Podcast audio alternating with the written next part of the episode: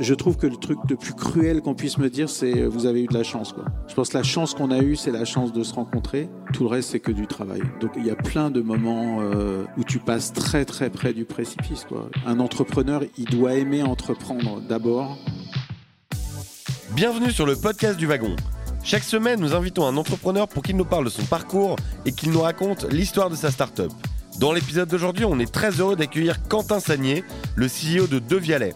Je ne sais pas si c'est vraiment utile de présenter Devialet, qui est un vrai fleuron français, mais c'est un leader de l'audio qui est à la pointe de la pointe de la qualité sur ses produits. Ils ont levé 100 millions d'euros et continuent à innover tous les jours. Voilà une occasion rare d'écouter l'histoire d'un fondateur et d'une société emblématique. Alors bonne écoute à tous. Alors, Monsieur Sagnier, j'imagine que. Quentin, Ouais, plutôt. oui. Quentin, j'imagine que, que tu as été habitué à, à raconter ta, ta vie et ton parcours à des, à des assemblées euh, innombrables Non, non, non, non. Dans, dans, dix- dans des pays euh, différents. Je vais me permettre de faire une toute petite introduction de deux minutes et, et tu me corrigeras après si, si j'ai tort. Du coup, euh, Quentin, pour rester sur Devialet, en 2004, tu rencontres euh, tes trois autres associés et d'après le mythe, au bord d'une piscine, Ouais, tes quatre associés c'est 2006, enfin, c'est un peu plus compliqué que ça, mais vas-y. ouais. Non, tu nous, tu nous raconteras après. Mais bref, en 2006 sort un, un premier prototype. Euh, 2007, vous créez, euh, vous créez Devialet. Euh, 2010, vous sortez votre premier ampli qui utilise votre, euh, votre toute nouvelle techno euh, et vous devenez directement une référence et un succès, euh, un succès immédiat. Et vous annoncez que vous avez peut-être envie de créer une enceinte un peu compacte euh, qui pourrait euh, utiliser la technologie de l'ampli et à la fois être une enceinte euh, plus ou moins grand public. En 2012, visiblement, c'est pas tombé dans l'oreille d'un sourd et vous levez des sous auprès de, auprès Xavier Niel, Antoine Grangeon et, d'autres business angels assez, célèbres de la scène parisienne.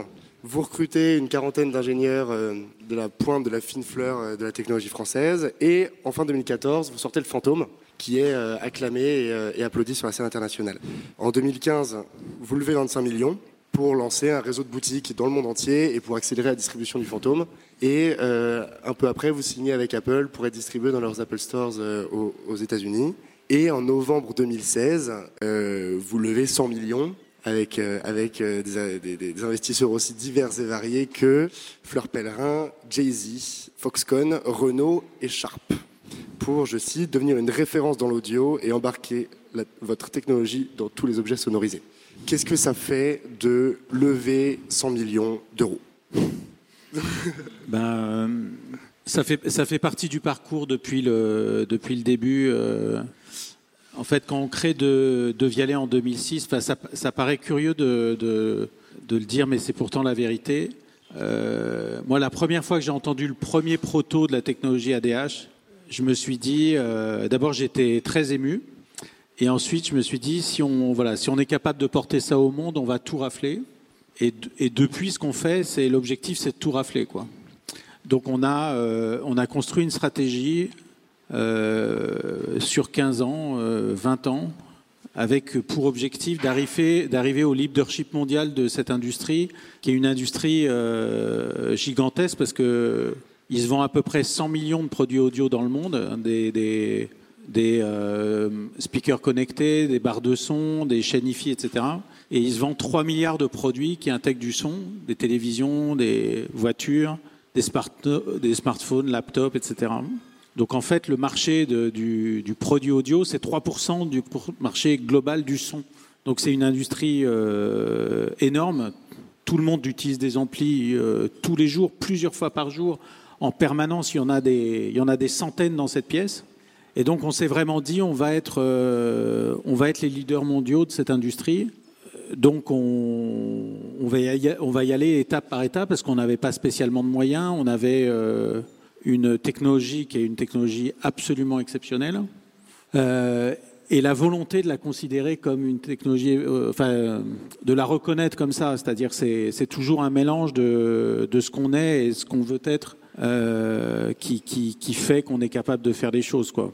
Euh, voilà, vous êtes capable de monter à l'Everest dès lors que vous dites, euh, je suis pas un trop mauvais alpiniste et, surtout je veux y aller. C'est la, dif- la différence, c'est surtout d'en avoir vraiment envie, en fait. Et donc on l'a, on a abordé notre périple en fait comme un périple euh, très très long, qui doit nous amener au, sommet de l'Everest. Donc, on, donc lever 100 millions, c'est bah, ça fait partie des choses qu'on doit faire pour faire ça. Il y, aura d'autres choses, voilà. Donc on, on se dit cranté quoi. Donc, euh, donc voilà, c'est, pas, ça arrive pas par hasard. On lève pas 100 millions parce qu'on se réveille un matin. Putain, j'irai bien en vacances là. Je vais me prendre 100 plaques. Non, mais voilà, ou les jouer au casino. Donc c'est bien qu'on on a, on a envie de ça depuis le début. Voilà, donc c'est une étape. Euh, donc c'est, on se dit, euh, putain, on est en train de le faire quoi. Euh, en, en 2000, je suis, je suis remonté tout en bas du fil Twitter de Devialet pour voir ce qu'il disait au début. Oh là. Et, et, le deuxième poste de De Vialet, c'était le 9 mai 2013. Et la phrase, c'était One day, everyone will own a De Vialet. Ouais, ben voilà, bah tu vois, c'est exactement ça. C'est rigolo quand même. Ouais, mais en fait, c'est parce que, en fait, ça nous. À ce moment-là, on lance. C'est quel, quel, quel, jour tu dis? 9 mai 2013. Ouais, voilà. À ce moment-là, on, on, on, lance notre. On, on élargit notre gamme d'amplis. Donc, on avait un ampli qui coûtait 12 euh, 000 euros et on élargit la gamme et elle va à ce moment-là de 4 990 à 22 900 parce qu'on a du marketing chez Devialet. Donc, euh, mais en fait, ce qu'on a envie de dire, parce qu'on a tout le reste en, tête, on a Fantôme, on a, on a la suite, on a tout quoi. On a les 100 millions, on a. Donc, on a envie d'hurler. Euh, putain, les mecs, on, est un jour, tout le monde aura un Devialet. Parce qu'en fait, ce qu'on qu'on veut dire aux gens, c'est euh, soyez des pionniers, rejoignez-nous quoi. C'est-à-dire, euh, voilà, vous qui allez acheter un Devialet maintenant, je ne sais pas si c'est une bonne campagne, mais c'était un cri du cœur. Quoi. Donc, on, on, a, ce qu'on a envie de leur dire, c'est vous, vous, qui avez, euh, voilà, vous qui, peuvent, qui pouvez être excités par une aventure industrielle, qui, voilà, nous, soyez des pionniers et rejoignez-nous. Et c'est ce que raconte euh, le One Day. Euh, Everyone will own a ouais. Devialet. Euh, Est-ce que c'est un syndrome de l'ancien consultant en stratégie de faire un plan à 20 ans? Euh, moi, j'ai toujours été un consultant en stratégie assez atypique, hein, donc euh, je ne pense pas que ce soit un syndrome d'un consultant en stratégie, peut-être de moi, mais je, moi, je voulais. Il y a, un passage en fait quand, tu fais ce métier-là où tu, tu, commences à être plus vieux que tes clients. Tu vois, vers 40, euh, tu vois, il y a un moment, tu commences, et là, ça a commencé à me gaver en fait. Donc euh, moi j'avais envie d'une aventure, euh, d'une aventure industrielle. Après, euh, ce, qui est, ce qui est incroyablement excitant, c'est de, de faire un projet très ambitieux, c'est de se dire on va, on va faire des choses que jamais personne n'a fait. C'est ça qui est. Mais c'est pas par. en fait, l'avantage c'est que moi je suis pas ingénieur, c'est pas moi qui ai inventé la techno. Donc d'une certaine façon, j'ai l'impression de le faire pour quelqu'un d'autre, et ce qui est beaucoup plus tu vois, c'est-à-dire, euh, ça pourrait être un acte de mégalomanie ou de d'orgueil ou voilà. Mais en fait, moi, j'ai l'impression de faire un acte de générosité. Donc, parce que je le, non, mais c'est, ça paraît idiot, mais je pense que ça aide énormément. Et l'autre chose, c'est de se dire, euh, en fait, j'ai des associés très talentueux qui ont mis énormément de choses en termes de, en termes justement de, technologie, de, de, de dessin, de, de, design dans, dans. Et donc, euh, tu te dis, mais c'est quoi le. Donc, il y a l'ADH, Analog Digital Hybrid, notre technologie. C'est quoi l'ADH de la stratégie pour tout rafler, en fait? Donc, moi, j'ai envie d'inventer le, le, le, le, plus beau modèle de croissance du monde, quoi. Mais pour. Euh, parce que c'est. Euh, c'est tellement extra de faire des trucs difficiles, quoi. C'est tellement.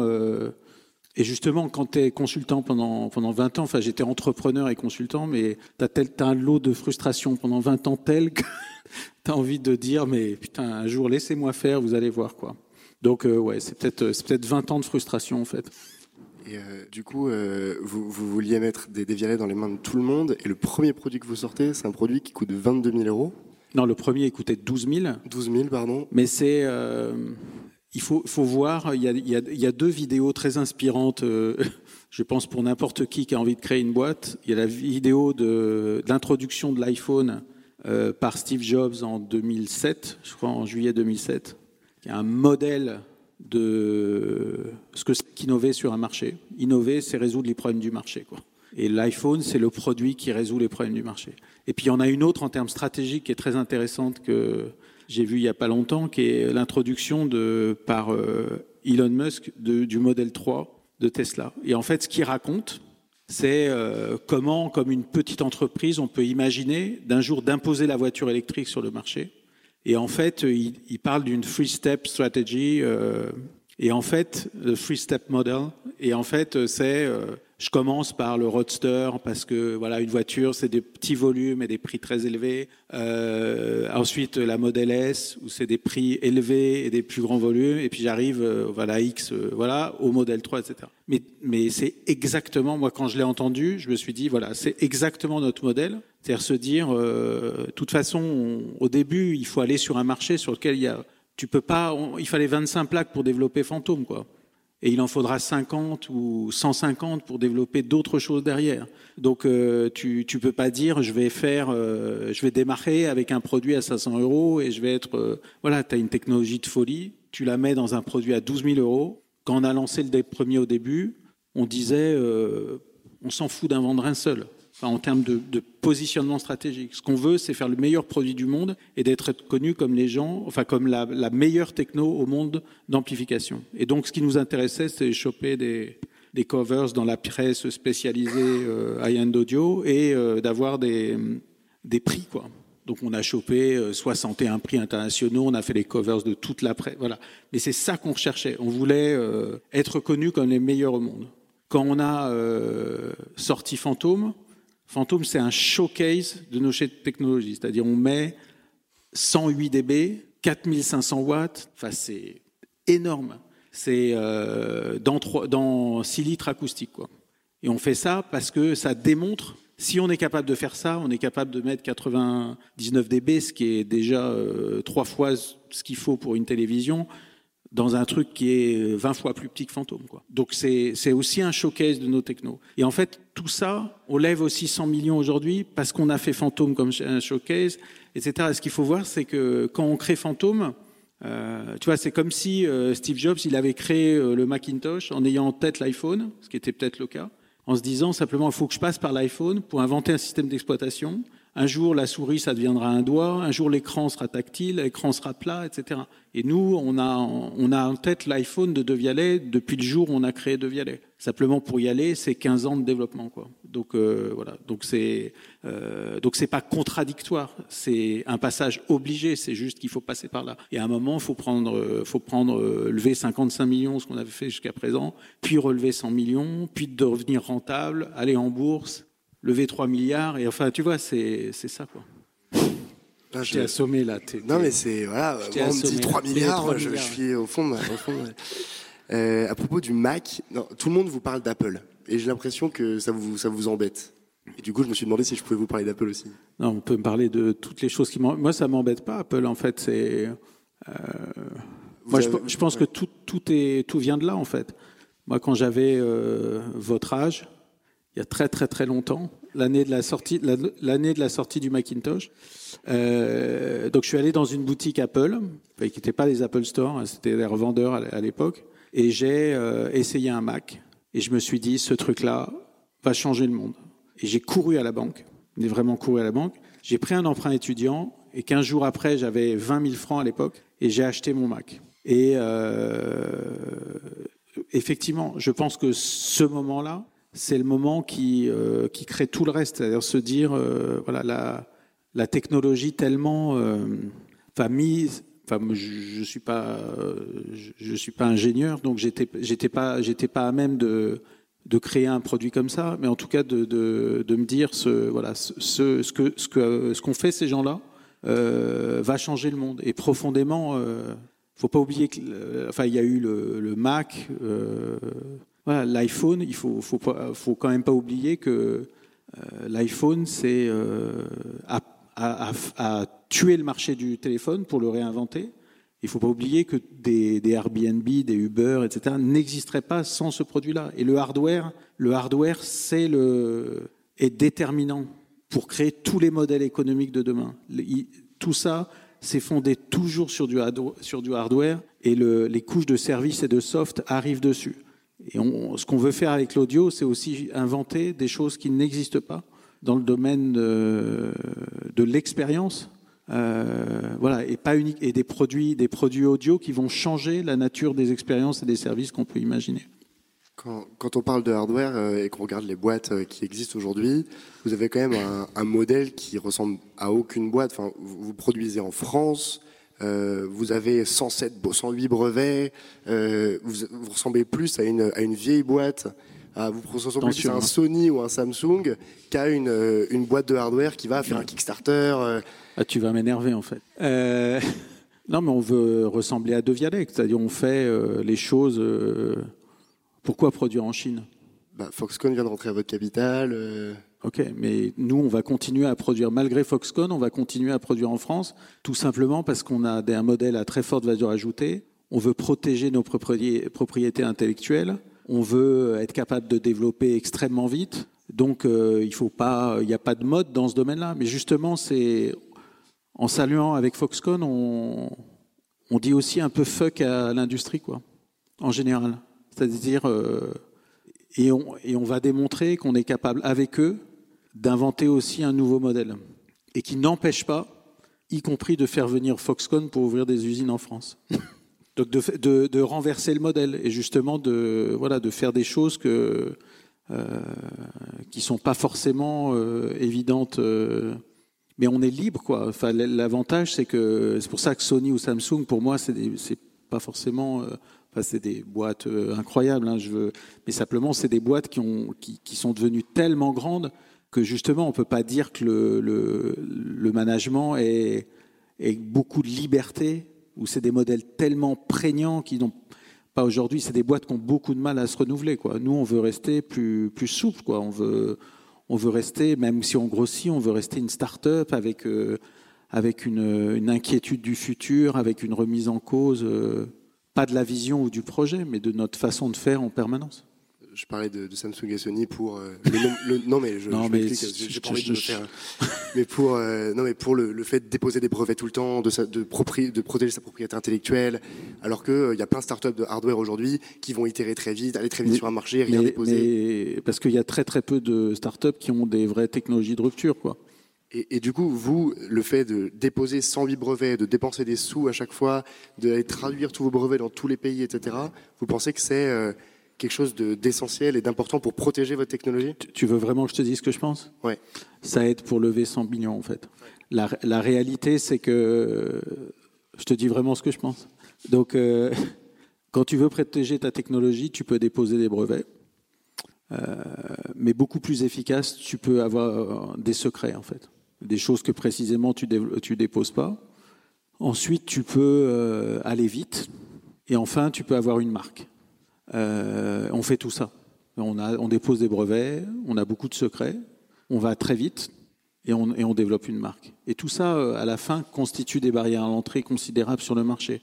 Le brevet, ça aide parce que c'est considéré par, par les gens qui, qui investissent comme un, comme un actif voilà, après la, réalité. De... Et puis c'est aussi une arme anti euh, pour éviter de se faire emmerder, quoi. Tu déposes des brevets aussi pour que les autres euh, viennent pas te faire chier, de, pouvoir leur montrer, de leur dire euh, tu touches pas à ça, sinon voilà, sinon j'ai tout ça et je vais commencer à te à t'emmerder, quoi. Mais voilà, ça fait partie du jeu global justement, vous n'avez pas peur de. Enfin, on a un peu suivi la saga euh, Apple contre Samsung, les brevets. Vous n'avez pas peur de vous faire piquer vos trucs et, euh, de devoir rentrer dans une espèce de guerre euh, infinie où vous, finalement, en tant que start-up limité en, effectifs et en, moyens, vous puissiez pas tenir contre, contre, un, gros, contre un gros mastodonte? La peur n'est pas le sentiment qui m'anime toute la journée, à vrai dire. C'est plutôt l'envie de faire mais on n'est on n'est pas, euh, on n'est ni naïf ni euh, ni mou ni euh, voilà, on, on, saurait se défendre et puis on, a quand même des actionnaires.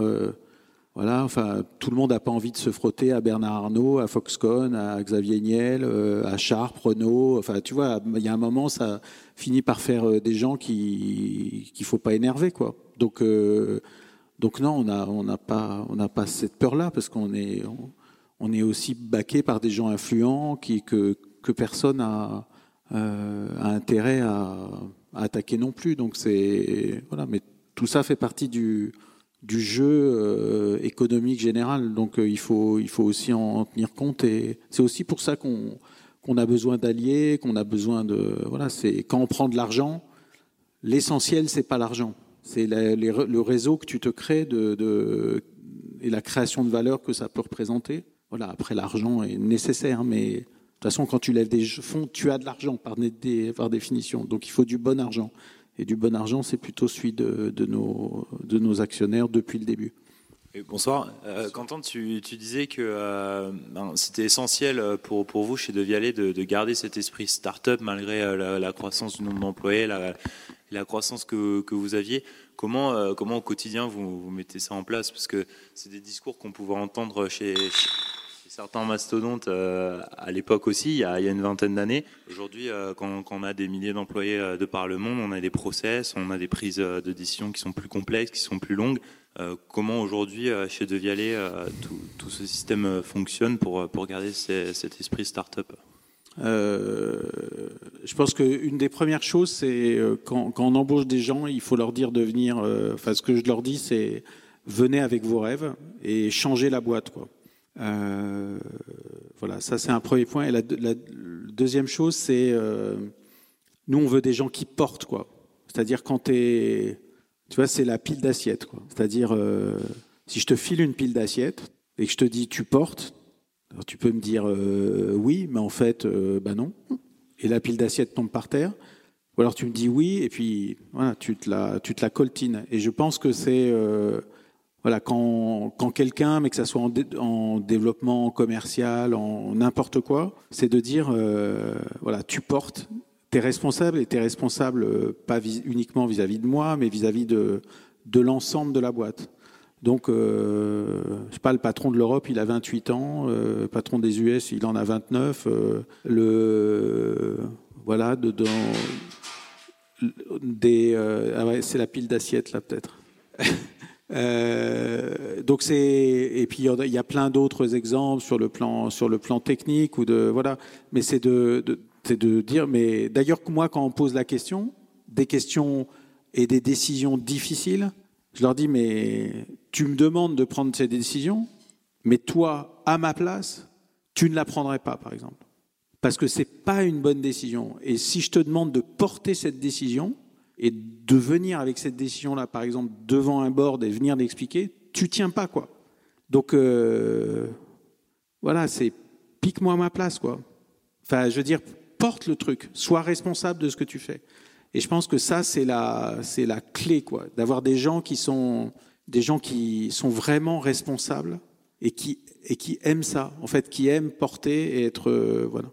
Euh, et puis après, il faut mettre la, boîte en déséquilibre avant permanent, c'est-à-dire. Euh, vous emmerdez les mecs? En ce moment, vous n'avez pas des sujets assez intéressants Ok, vous allez voir ce que vous allez voir.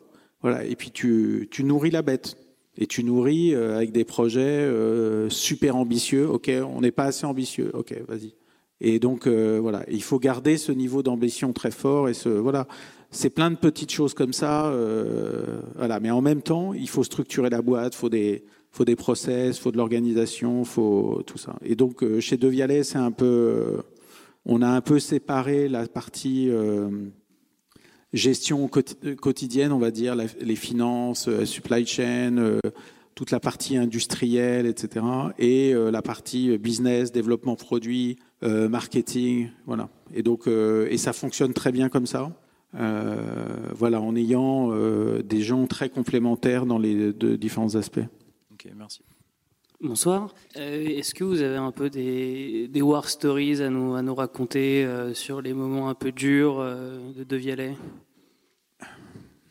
C'était toujours un long fleuve tranquille Non, c est, c est, ce n'est que des. C'est pour, ça, pour ça que je compare ça assez facilement à la montée de l'Everest, parce que je pense que je ne suis jamais monté à l'Everest, il faudra que je le fasse un jour, mais à force d'en parler. Mais euh, c'est euh, exaltant, jubilatoire, incroyablement difficile. Euh, voilà, d'une dureté euh, épouvantable et en même temps, on aime le chemin. C'est ça qui est. Donc, donc forcément, quand tu, quand dans une entreprise comme ça, il y a des moments, tu passes tout près du précipice, quoi, plusieurs fois. Donc voilà, il faut pas. Moi, je, trouve que le truc le plus, cruel qu'on puisse me dire, c'est vous avez eu de la chance, quoi. Je pense que la chance qu'on a eue, c'est la chance de se rencontrer, parce que ça, bon, on va dire que ça tient un peu du, hasard. Euh, tout le reste, c'est que du travail. Donc, euh, donc il y a, plein de moments euh, où tu passes très très près du précipice. Quoi. C'est pour ça que je, je pense qu'un un, un, entrepreneur, il, doit aimer entreprendre d'abord. Euh, il faut pas entreprendre pour être riche, il faut pas entreprendre pour être célèbre, pour être euh, voilà. Il faut entreprendre pour aimer la haute montagne, quoi. Il faut aimer les choses euh, difficiles, exaltantes, voilà, et aussi hyper satisfaisantes parce que c'est vrai que voilà, la semaine dernière, quand on signe la séance de, de, signature sur les 100 millions, c'est un moment, euh, c'est un moment incroyable, quoi. Et je pense que euh, voilà, tu viens de passer un moment difficile, un surplomb machin, il y a le lever du soleil, le, voilà, je, pense et en même temps tu regardes, tu dis ok, on y va. Voilà, mais euh, donc il y a, y a plein de moments très difficiles parce que euh, voilà, il y a des moments tu es à, es à court de cash et tu voilà, tu sais pas si tu vas pouvoir finir euh, le mois, si tu vas être capable de payer les gens, si euh, voilà, il y a des problèmes techniques, une des lignes de production, ça ça marche pas comme ça. C'est des métiers super complexes, donc on on est une boîte high tech dans le hardware euh, international, euh, au summum de ce métier de l'audio. Donc c'est compliqué de, de, tenir le.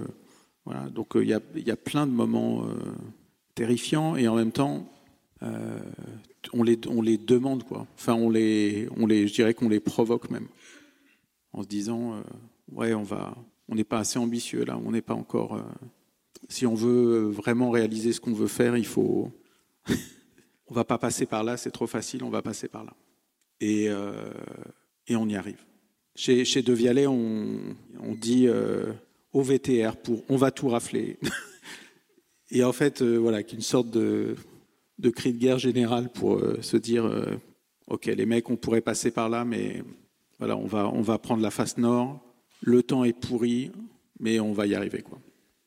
Bonsoir. Si vous êtes dans la même euh, logique de développement que Tesla, à quand le modèle 3 de Devialet L'équivalent du modèle 3 Un jour. En fait, il y a deux voies. Il y a la voie des produits de Vialet et puis la, la voie des technologies de Vialet embarquées dans d'autres produits. Donc tu, tu, y, aura, il y aura des choses, mais je ne peux pas. Voilà, ce, ce que je pourrais te dire, c'est la vie est trop courte pour se passer d'un fantôme, quoi. Moi, j'ai une question sur votre stratégie retail, puisqu'on a vu, vous avez déjà ouvert un showroom euh, rue Réaumur, vous avez ouvert une boutique à New York, une autre à Hong Kong. Donc, est-ce que c'est quelque chose que vous allez accélérer et développer plus fortement, ou est-ce que vous tâtez le terrain entre le deal Apple, euh, vos propres boutiques et éventuellement d'autres modèles euh, en e-commerce? On n'est pas très tâteur chez De Vialet. Euh... Non, on va développer nos boutiques en propre. Euh, donc, euh, l'objectif, c'est d'être présent sur des grands hubs mondiaux euh, New York, Los Angeles, euh, Hong Kong, Singapour, euh, Séoul, Tokyo, euh, Berlin, Londres, Paris. Donc, d'ouvrir des, des, boutiques, de densifier avec des réseaux de ce qu'on appelle des immersive rooms, qui est des cabines acoustiques qu'on installe il y en a dans les FNAC à Paris, il y en a à Hong Kong, il y en a, on va en ouvrir à New York, etc. Euh, pour moi, c'est une évidence depuis le, depuis enfin, avant même de créer De Vialet. Enfin, tu peux pas créer une marque si tu maîtrises pas ta distribution. Euh, en particulier, enfin, tu peux vendre un produit euh, valorisé qu'à partir du moment où tu es capable de faire vivre l'expérience aux gens de, manière maîtrisée, quoi. Mais on vend. Euh, 50 fois plus dans nos outils de distribution que dans d'autres. Euh, voilà, c'est pas c'est pas 20% de plus, c'est 50 c'est 50 fois plus parce que on fait vivre l'expérience aux, gens et qu'on est capable de maîtriser absolument tout. Euh, voilà, donc c'est on a ouvert la, première boutique rue Réaumur, euh, n'est-ce pas Clément, qui était là, au tout début en 2011. Euh, à l'époque, on n'a que le, on a que le des premiers à vendre et c'est très compliqué. Donc, euh, de, depuis qu'on a Fantôme, etc., c'est voilà le modèle. On sait que le modèle il est duplicable et on, et on va l'accélérer fortement. C'est aussi pour ça qu'on lève de l'argent. Bonsoir. Euh, si on rêve très très loin et que les technologies permettent de créer un son incroyable, mais aussi de, de, de générer le silence et de le maîtriser, est-ce qu'on peut imaginer que demain, De Vialet permet de, réduire les nuisances sonores aériennes, par exemple? Alors, la, nuisance sonore que fait l'avion, euh, en fait, il y a, je pense, je pense que, enfin, je ne sais pas précisément sur ce sujet-là. Réduire les nuisances à l'intérieur de l'avion, je pense que oui euh, puisque ça, c'est des sujets sur lesquels on, on commence à travailler. Euh, réduire la, le bruit de l'avion à l'extérieur, je ne sais pas. Euh, après, les combats qu'on qu veut mener, nous, c'est euh, c'est plus permettre à des gens qui n'entendent pas d'entendre ou des choses comme ça. Voilà, plutôt. Donc, en, parallèle de. Donc, c'est peut-être créer des bulles de silence dans, des voitures, des avions, des automobiles. Et plutôt après permettre à des gens qui n'entendent pas ou qui entendent mal d'entendre euh, parce qu'on est convaincu que plus que la vue elle-même, le, le, son est un vecteur émotionnel euh, énorme et que voilà, pouvoir rendre ça à des gens qui, auxquels, qui n'y ont pas accès, euh, c'est ça, c'est excitant quoi. Qu'est-ce que vous écoutez comme musique? Tout, tout, bah tout, tout ce que je, tout, tous les genres de musique. Euh, ça dépend des moments, ça dépend de voilà, c'est du du classique, du, du rock, du rap, du voilà, ça dépend des, des périodes, des moments, des. Je pense que quand, quand on aime, euh, moi je suis pas musicien. Euh, voilà, je pense que quand on aime la musique, on aime toutes les musiques, quoi. On aime, enfin, de plus en plus. Et euh, contrairement à ce que vous pouvez croire, je suis né dans un monde dans lequel le rock existait déjà, par exemple. C'est quoi ouais, le, le, rock ouais, C'est des vieux trucs, non mais. Et, et, vous étiez un grand fan de musique au moment de créer des Vialets euh, J'aime les, j'aime les, j'aime l'émotion en fait. J'aime vivre des choses euh, fortes en fait.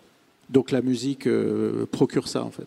Donc voilà. Après, pas musicien, pas vraiment audiophile, voilà, passionné de tech et de, et de la vie.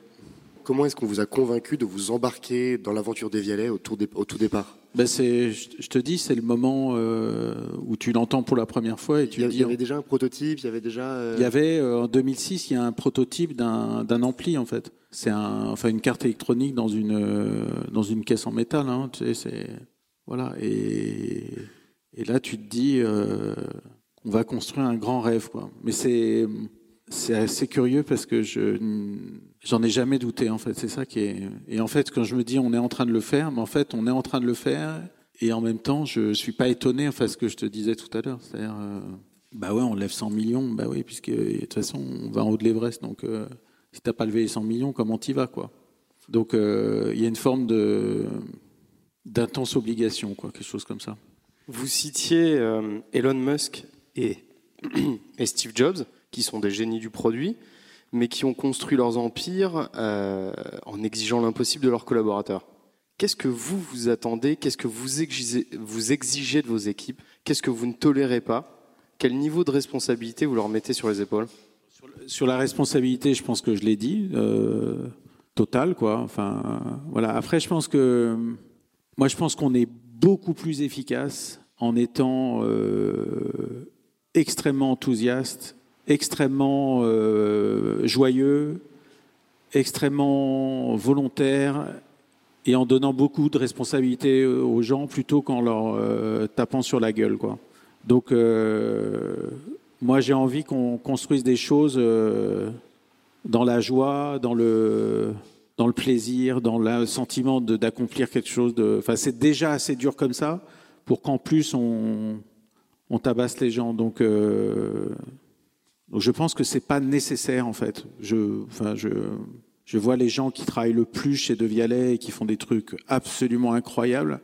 C'est des gens qui ont le sourire toute la journée et qui s'éclatent. euh, voilà, mais vous n'avez même pas à leur demander. Quoi. Vous leur, euh, ils arrivent le matin et vous en dites Tiens, je t'ai préparé une surprise, viens voir. quoi. Et ils ont bossé euh, toute la nuit pendant trois jours et, et ils ont fait un truc démentiel. Et qu'est-ce que tu veux dire tu... Voilà. Et. euh, voilà, le travail n'est pas une punition divine, quoi. C'est un. Non, mais voilà, c'est un. On s'accomplit aussi là-dedans et, les gens ont des ressources euh, qui soupçonnent même pas. Vous avez tous des ressources. euh, vous imaginez pas un niveau de ce que vous êtes capable de faire. C'est et c'est pas c'est pas quand vous aurez peur ou quand vous serez contraint ou quand vous tapera sur la gueule que vous serez capable de le donner en fait vous le ferez pour, euh, vous serez au- aussi pour, pour quelqu'un, pour euh, la personne avec qui vous travaillez et que vous trouvez super bien. Et je pense que ça, c'est une clé aussi, c'est de dire, euh, il y a une forme de cooptation aussi, se dire, voilà, on prend des gens très différents, mais qui ont tous quelque chose de d'exceptionnel. Mais je suis sûr que vous avez tous des choses exceptionnelles. Bonsoir. Euh, moi, je suis, je suis assez euh, fasciné par euh, cette idée de, de vision à 15 ans, 15-20 ans.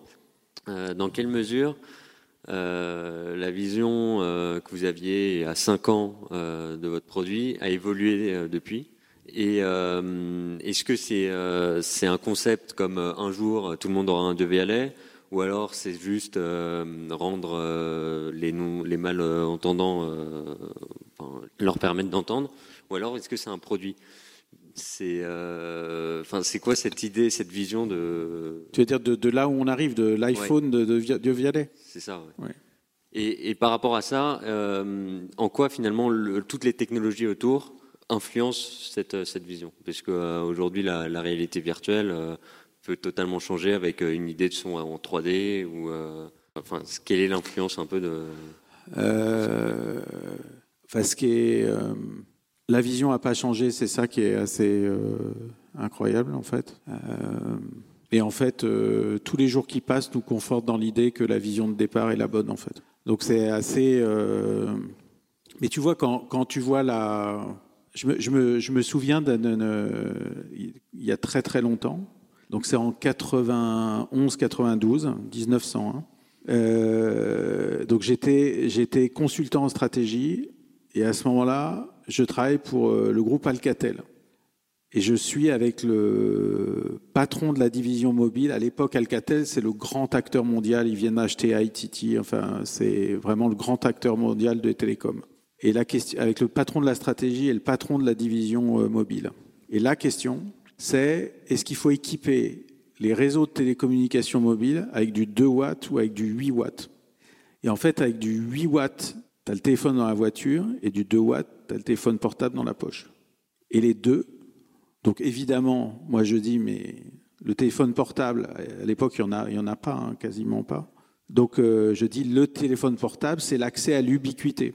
Donc c'est je suis là et ailleurs, tu peux me joindre à tout moment. Donc évidemment, il faut faire un réseau dans lequel on va faire des cellules qui vont permettre d'avoir des téléphones portables dans la poche, sachant qu'à l'époque, ça n'existe pas. Et eux de soutenir, mais non, ce que veulent les gens, c'est une antenne sur le toit de leur voiture pour montrer qu'ils ont un téléphone portable. Mais tu comprends bien que, tu, vois bien que dans un cas, euh, enfin, j'étais pas le seul, mais voilà, tu as une vraie vision qui est simplement euh, du bon sens, quoi. C'est pas forcément génial. Et de l'autre côté, tu as, euh, bah, je sais pas, c'est stupide, quoi. Enfin, forcément, c'est valable deux jours, mais une fois que tout le monde a une antenne sur sa bagnole, euh, par définition, ça n'a plus de valeur. Et ce jour-là, il reste quoi? L'ubiquité, mais c'est trop tard, tu as loupé le réseau. Et en fait, Alcatel est parti sur le mauvais réseau. Donc, j'ai pas réussi à les convaincre à l'époque. Et Alcatel est parti sur le mauvais réseau. Et ça leur a coûté leur position mondiale, globalement. Pendant que Nokia et Sony Ericsson, deux entreprises qui ont, disparu plus tard, qui ont eu un sursis, ont eu, euh, voilà, ont, eux développé les bons réseaux. Et non seulement les bons réseaux, mais les bons terminaux, etc. Donc, euh, la vision, elle est bonne quand elle est euh, assez simple, quoi. Qu'elle repose sur des choses qui sont liées à la nature humaine, à des voilà. Et donc, dans ces cas-là, elle, elle vieillit pas. Elle sent, tu vois, tu peux l'ubiquité, ça reste vrai aujourd'hui. Et c'est quoi aujourd'hui les freins à l'ubiquité avec un téléphone portable? C'est que bah, il faut le charger. Donc la durée de la batterie, euh, c'est euh, la présence des réseaux, c'est tu vois des choses comme ça. Et tout ce que tu vas pouvoir faire qui va faire que tu n'auras même pas besoin de trouver une prise électrique ou euh, ou de pouvoir utiliser des réseaux de toute nature. De pouvoir utiliser un réseau Bluetooth 4G, machin, enfin plein de choses, la lumière ou voilà. Tout ça, ça va me permettre. Forcément, ça a de la valeur pour le marché. Forcément, forcément. Après, il faut être dans le bon tempo, quoi. Il faut être, euh, euh, il faut être dans, voilà, il faut être. Si tu dis c'est le téléphone, euh, il faut téléphone individuel, il faut qu'assez vite tu sois capable de venir avec des téléphones portables. Mais tu vois, en 80, 93, 94, voilà, Sony Ericsson a commencé à sortir des tout petits, des tout petits téléphones portables et c'était parti, quoi. Et c'était, c'était la sortie de la norme GSM, etc. Voilà. Et il y en avait qui étaient sortis du marché simplement parce qu'ils croyaient qu'en se disant euh, ouais, ce qu'il faut, c'est une antenne sur, le toit de la bagnole, ils croyaient qu'ils faisaient du marketing. Quoi. tu vois, avoir vécu, c'est utile parfois. Pour, pour, revenir sur, le, sur mettre le DVLA dans tous les objets, sur quelle, euh, sur quelle plateforme vous travaillez en premier Et quel est, euh, est-ce que ce sera un smartphone, une télé? Quel, quel sera le premier objet de DVLA Inside? Alors en fait, il y, a, deux, il y, a, deux, réponses, mais elles arrivent au même résultat. C'est euh, la première chose, c'est je peux te dire euh, là où les gens écoutent en fait le plus de la musique, euh, voient des contenus, etc. C'est dans leur voiture ou sur leur télé. donc c'est là qu'on va aller en priorité. Et il se trouve aux chances que justement les problématiques de d'encombrement et les problématiques d'alimentation électrique sont des problématiques qui sont moins importantes dans une télé ou une voiture que dans un smartphone. Or, pour nos technologies, même si on est capable de diviser par 30 la taille des équipements audio, donc on est capable de mettre dans une télé euh, très très plate des équipements audio incroyables, euh, il y a encore un pas de passer et d'être capable de faire ça dans un téléphone portable. Donc, euh, on va commencer par la télévision et l'automobile. voilà. Et le, le téléphone portable, l'ordinateur portable, ça viendra après le plus vite possible, mais c'est un, une, euh, c'est un concept de, enfin, c'est une technologie un peu différente de celle que, qu'on a aujourd'hui. Voilà, on travaille déjà dessus, on est déjà en développement, mais ça met, ça met un peu de temps. Quoi. Une, une dernière question est-ce que c'est le fait d'avoir rencontré un ingénieur qui avait créé une technologie de rupture qui vous a donné envie de créer une boîte dans l'audio ou vous aviez prévu dans tous les cas de, de monter une boîte dans l'audio euh, les deux, c'est-à-dire on, avait, il se trouve que le designer c'est mon cousin Germain, donc euh, et nous on avait un rêve de gosse. Quand on était gosse, la techno c'était l'audio, il n'y avait pas d'ordinateur, pas de, il y avait déjà la télévision, mais c'était limite. Donc donc euh, la techno c'était l'audio et ça, ça nous fascinait en fait.